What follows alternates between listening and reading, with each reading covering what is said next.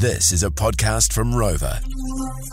The Edge Breakfast with Nix and Megan Eli. We're talking MAFS Australia. The finale's next Monday, um, the 11th, and it's on 3 and 3 now if you need to do a bit of catch up.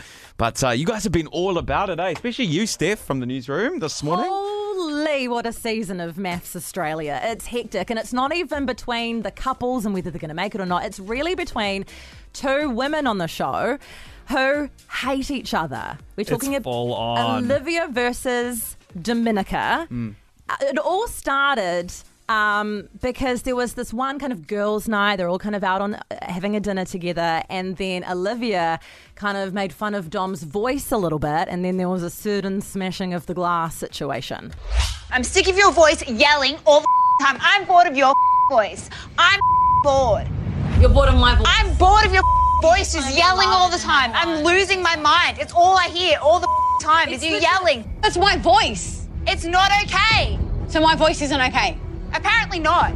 Is she serious? I think, like, for me, No, I. no, no, no, no, no, no. Like oh, my I- I entire am- life, I've been told that my voice isn't. No, that's Wow, that's hectic. So that's where the, the tables turned, right? Because up until this point, Olivia, who was actually the one yelling, um, she was an angel up we until thought she was then. so sweet at the wedding. Eh? We're like, this is the couple that's going to Oh, make it. the and lovey-dovey us with couple. Love. Okay. But then we're like, oh my god, no, she's the villain, and that's when all of her edits and all of kind of the storyline was revolved around Olivia being the villain. She was the evil one, and then she. uh, Crazily, um, like, why did she do this in the first place? But she found pictures of Domenica, the person she was yelling at just then, uh, found her OnlyFans photos and decided to spread them around the group. And this was when she was confronted. Why would you send this information out and not think that that's not malice or gossip or anything? Keep going. That's a question. That's that was a question. Yeah. Keep going. I'm just I'm not going to respond. I'm just going to let you yell yourself out.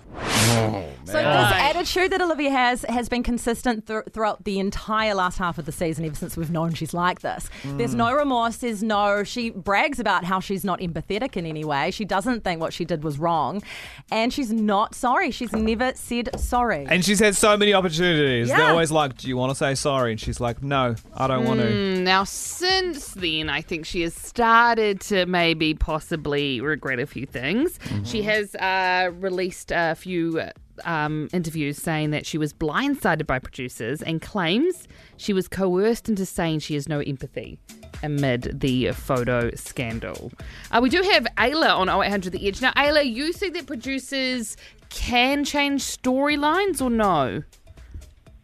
Uh, yeah, well, I, I kind of think that they can they add the dramatic music and the the zoom in shots, and maybe some of the eye rolls aren't necessarily at the time Right. that they're shown Mm, to just give dramatic effect. But I think also people say what they say, yeah. and she said some pretty horrific things Yeah. and really mean girly. It's that dramatic music for me. Hey, it really gasses it up. Hypes it up so much. And also, if you ever watch Love is Blind on Netflix, Shake has also said the producers um, cut him to look like a bad person when really. I'm sure he did. yeah, yeah, exactly. No, but even as far back as when you think about The Bachelor, remember when like Naz was getting attacked Yes, a lot, true. and she was like, "They made me look like that." So we have um, our friend Sophie. She actually used to produce uh, the JJ Mike and Dom show way, way, way back when. Uh, then she went and worked overseas for a bunch of uh, shows and reality shows, and she's now taken a totally different path. We're very proud of her. She started a platform called The Curve. It's about educating women about financing and investing. You can check out their Instagram, the the underscore curve NZ. They've got a really great podcast as well. But I do know, and I'm not going to say what the program was, but she was a producer for one of the biggest, most original reality shows in the world. And I would say with very high confidence that every single person has either watched or heard about this show before. So it was a big show, and she was a producer on it. Good morning, Sophie. Hi, Sophie. Hey, Sophie. Hi guys, Hi. How are you? Good. Oh, we want to So get good. into this, Sophie, because this is what everybody is talking about. Um, with I know that you're like deep into finance chat at the moment, so you haven't been watching Married at First Sight. Australia, Australia, but I do know you know it's these quite stories. funny because like normally, normally I'm like finger on the pulse, like watching the stuff like quite in it, as you can imagine. And now I'm just like, wait, what's happening? Someone show the nude photo. Yeah. so you don't really need to know much about, I guess, what has happened in Married at First Sight, but we do want to know is this possible at all? Could Olivia have been a really nice person and then the producers were like, nah, we want to make her the villain this season? Look, I mean, when it comes to reality TV, I mean, you can imagine the like hundreds and thousands of people that apply for shows like this, right? Like, it's people want to be on TV. And, you know, a producer's role is to make sure that there's storylines around each and every person that's featured. So, like, when this girl applied, they would have been like, oh, she's got an OnlyFans, perfect. Oh, she's got a crazy ex-boyfriend that might show up on set, perfect. You know, like mm. it's it's just the nature of making sure that there's stories and actual entertaining content. So, but but what I will say is that you, you can't totally make someone look like an absolute idiot if there's not an element of truth to it. Like in saying that, editing is a wonderful thing. It can make things sound and look completely different to how they went down. Um, but yeah, I mean, what? Yeah, like when I, for I've met a lot of the contestants from MAFS before. Like I've never specifically worked on that show. Um, but I've met them before, um, like off camera. I don't know if you remember, like Naz from Yeah, a couple yeah. of years Yeah, ago. just said that Do you remember yeah, him? Yeah. Oh, so it was actually an Australian one. It was a Mm-hmm. It was the Oh, guy. I'm not okay. sure if it's. Yeah. But anyway, like uh, when I met him, I was like, "Oh my goodness, you are exactly like what they've shown you on television." like I was kind of Wow. shocked because I sort of just I remember thinking, Surely "There's not. just no way." Like, sure, yeah. I remember watching it, just being like, "That's just a producer's dream." And then I met him in real life, and I was like, "Whoa." So can Um, do, so do producers uh, really yes or no cut lines together to make it sound like you're saying something you didn't say? Yes or no? Oh, like yeah. I mean, I don't work in the editing, so producing and editing are quite separate. So you you basically produce a story. So like for MAFS, you would be assigned a couple.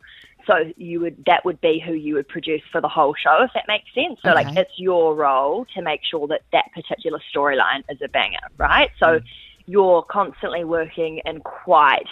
Um, you know, you're working obviously closely with them, but also you've pre-produced a lot of stuff. Um, just with ideas. Well, as when I say pre-produce, I, what I guess I mean by that is like you're aware of dynamics. You know, you know about these people's lives. You know about the way they react. You know how these two are going to be together in a couple. Like, yes, there's manipulation like any entertainment, but you can't make somebody do something in front of the cameras unless they do it themselves. You know, like it's, it's not like they're slipping people blocks of chocolate. So yeah, there are like, no "Oh, bribes. There's no bribes. well, I've I've never worked on shows where it's like that. Like one that show you were speaking about when you did the introduction, um, like it was an American reality show Yeah. that I was working on, and um, They didn't. one of the main things with that show is for them to feel really deserted. So like they're literally in the middle of nowhere. And I remember um, we were getting contestants from like a challenge onto a boat. Yeah. And in the very, very, very far distance, you could see like a resort. and we had to all hold up like sheets, of, like literally giant sheets. So that they couldn't even see a glimpse of a house, you know, so that they they really feel That might change your mindset. So, like, yeah. Yeah, and like I just think it's more just remembering like yes, there's of course manipulation when it comes to storyline, but it's not. It's more to make them feel really in it. So like in MAFS, they forget there's cameras everywhere. You're so immersed in the experience. It's quite it's quite bizarre, really, how like out of reality it feels. Mm. Yeah. All right. Well, thank you so much, I for being on the show yeah, with us. I mean, That's I- awesome. Sophie is a classically good producer where she said yes and no at the same, Same time. time. Exactly. Didn't she? Gosh, she's good. She is very good at her job. It's the Edge Breakfast.